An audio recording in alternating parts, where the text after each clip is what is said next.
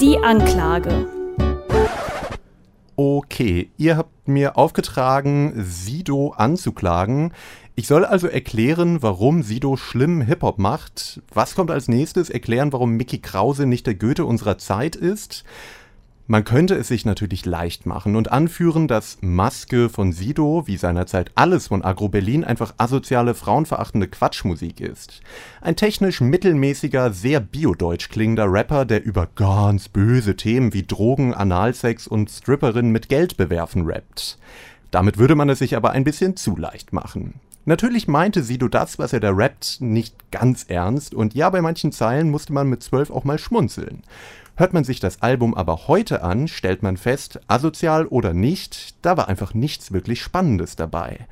Die Provokationen waren kindisch, die angeblich autobiografischen Details über die Kindheit im Hochhaus verzichtbar und die Produktion bestenfalls okay.